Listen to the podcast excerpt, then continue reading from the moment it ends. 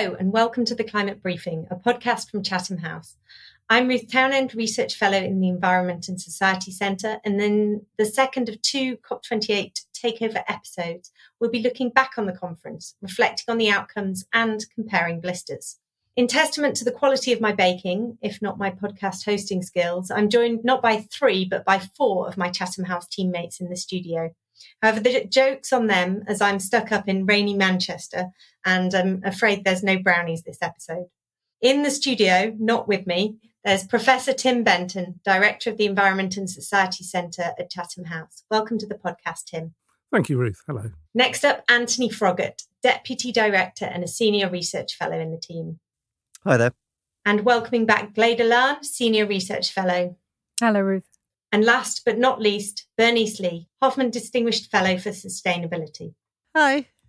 To warm us up, and I certainly need it as I'm missing the scorching Dubai sun, we have a festively themed item.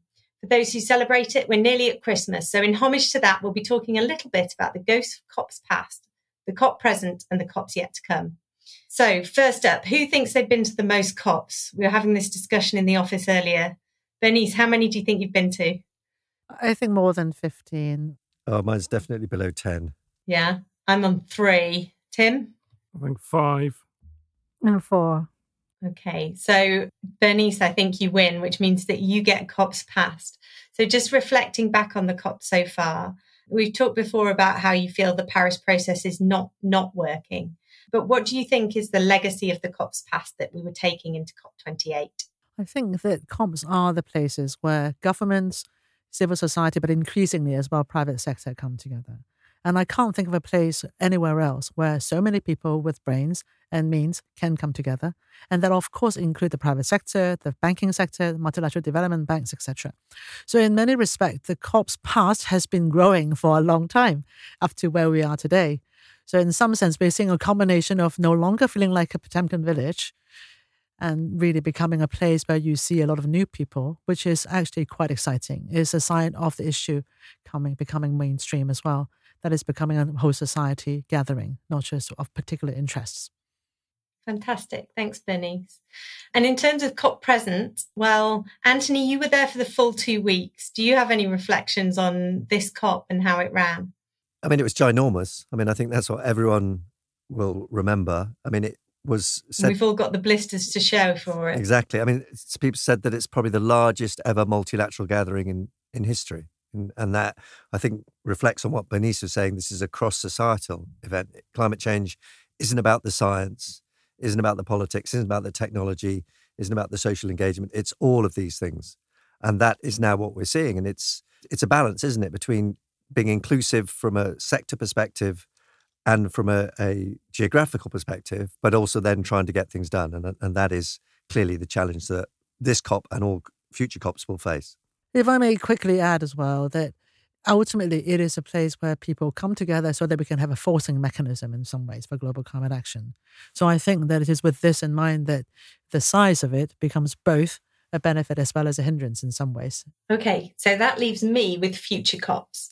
Following much diplomatic wrangling, we've now got the location of the next two COPs in the bag. Coming into COP28, the UNFCCC were in the odd position of having set a location for the next but one COP, COP30 in Belém, Brazil, but not for COP29. The reason for this was that COP29 was due to be held in Eastern Europe, but conflict in the region meant parties couldn't reach the necessary unanimous agreement on the location. Russia promised to veto any proposed European Union location in retaliation for EU energy sanctions in response to the invasion of Ukraine, while Azerbaijan and long term adversary Armenia promised to veto each other. Azerbaijan and Armenia eventually brokered a deal, meaning COP30 will be in Baku, and Azerbaijan will be the second petro state in as many years to host the climate COP.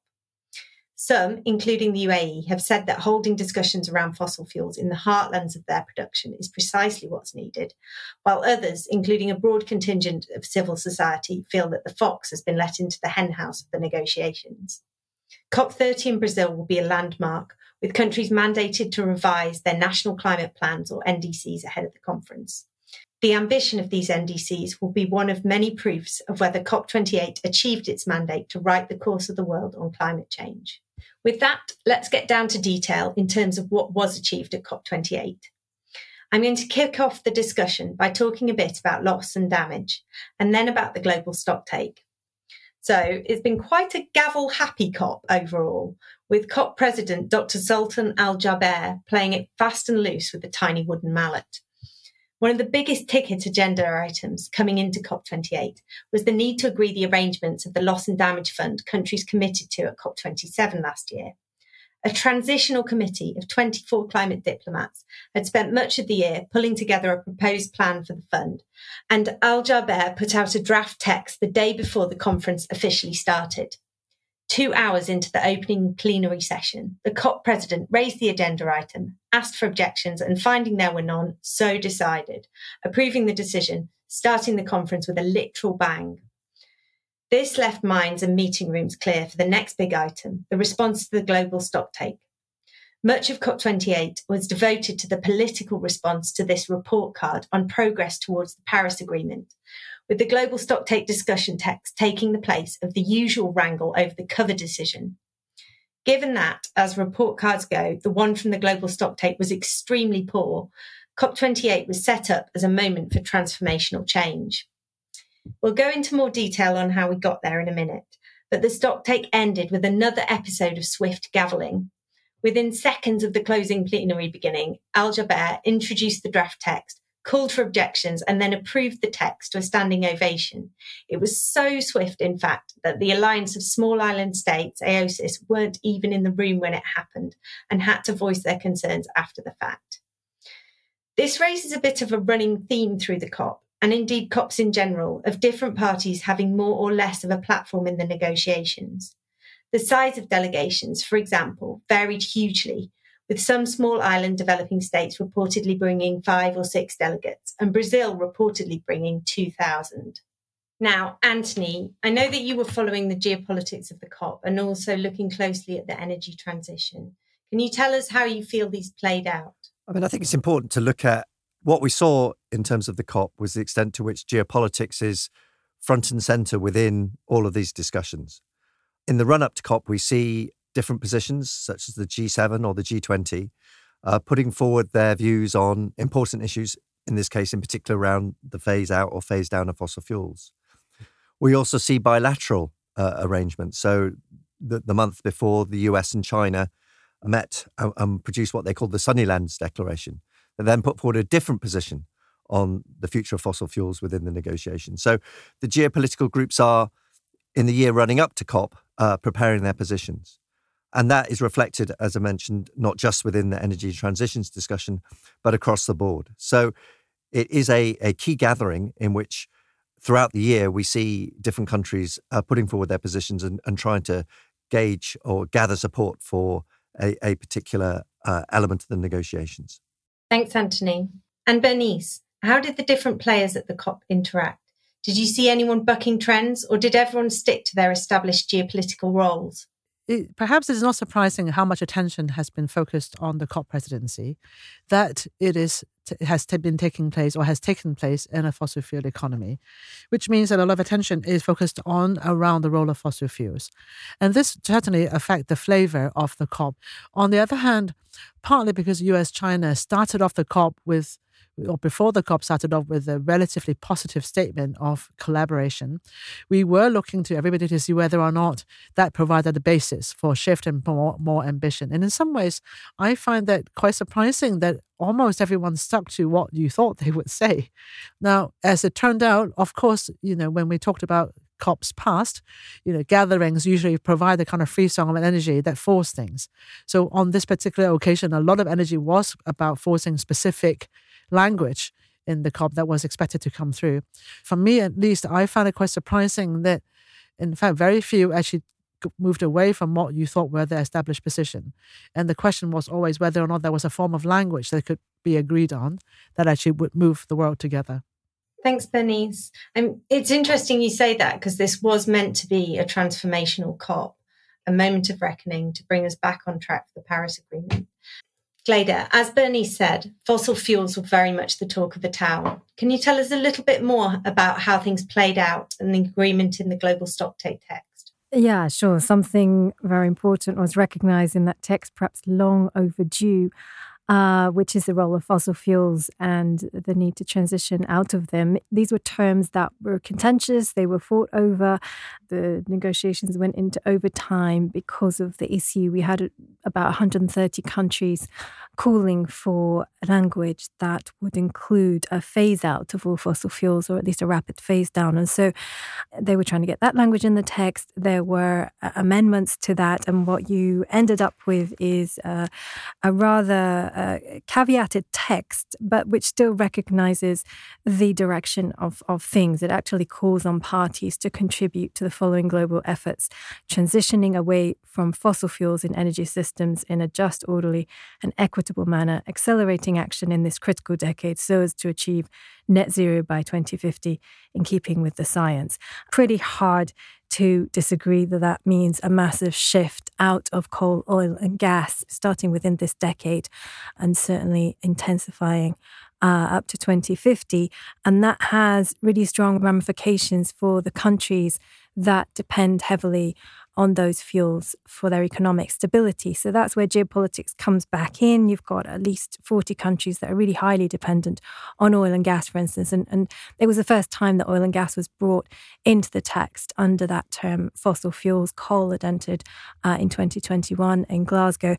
I mean, pretty surprising given the importance of fossil fuels in uh, the contribution to greenhouse gas emissions. They account for about 70% of the the the GHGs that we we produce. So it was long overdue.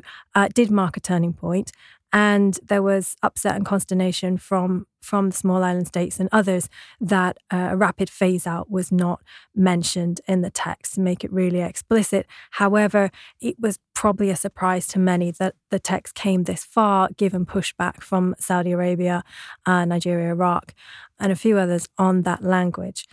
The, I think what is interesting is the supermajority of countries wanted to go further on a number of issues, including the fossil fuel phase out.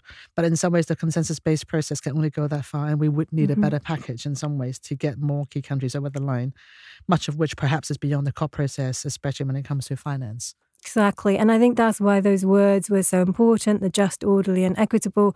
They draw attention actually to the kind of packages and assistance that are going to be needed for countries that have uh, high fossil fuel dependence and yet uh, low capacity to make the necessary transition in, in, in jobs, in, in revenue, in foreign exchange earnings, for instance.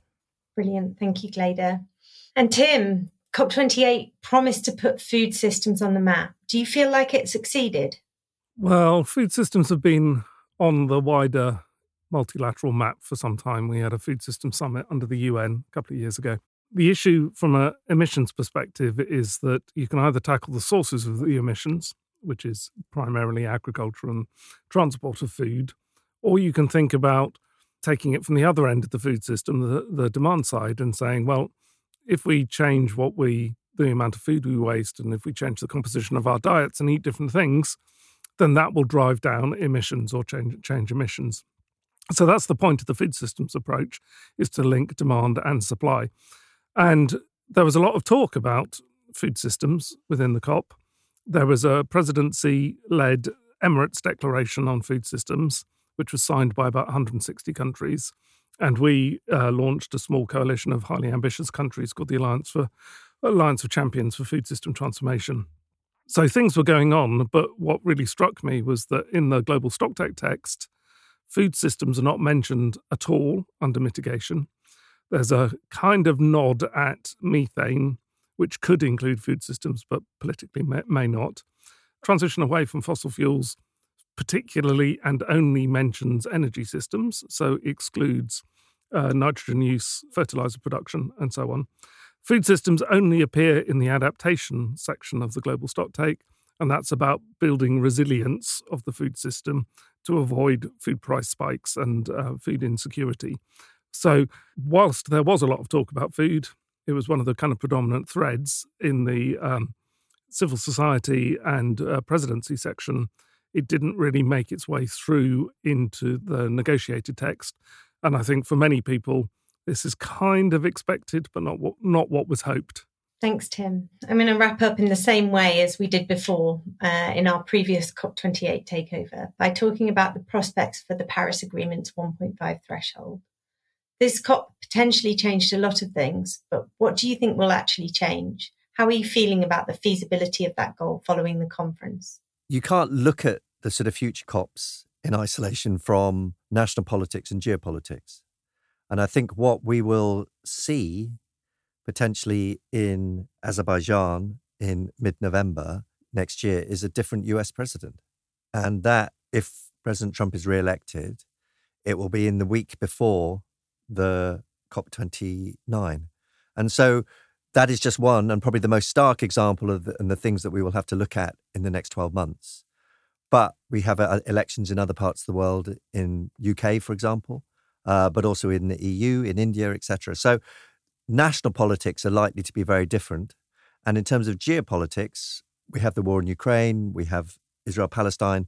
Who knows what other potential crises will exist? So, in some ways, we can see the roadmap and what we're likely to see from a, a UNFCCC perspective, and that COP29 will very much be the build out to the important COP30.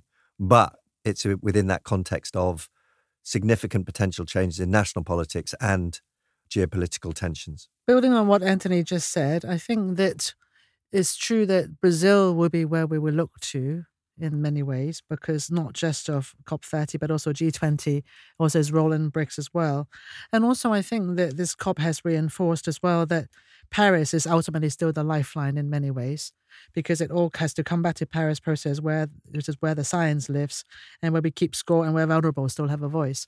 So in some ways, you know, I think that the sort of half full part is the fact that Paris remains a good and important lifeline.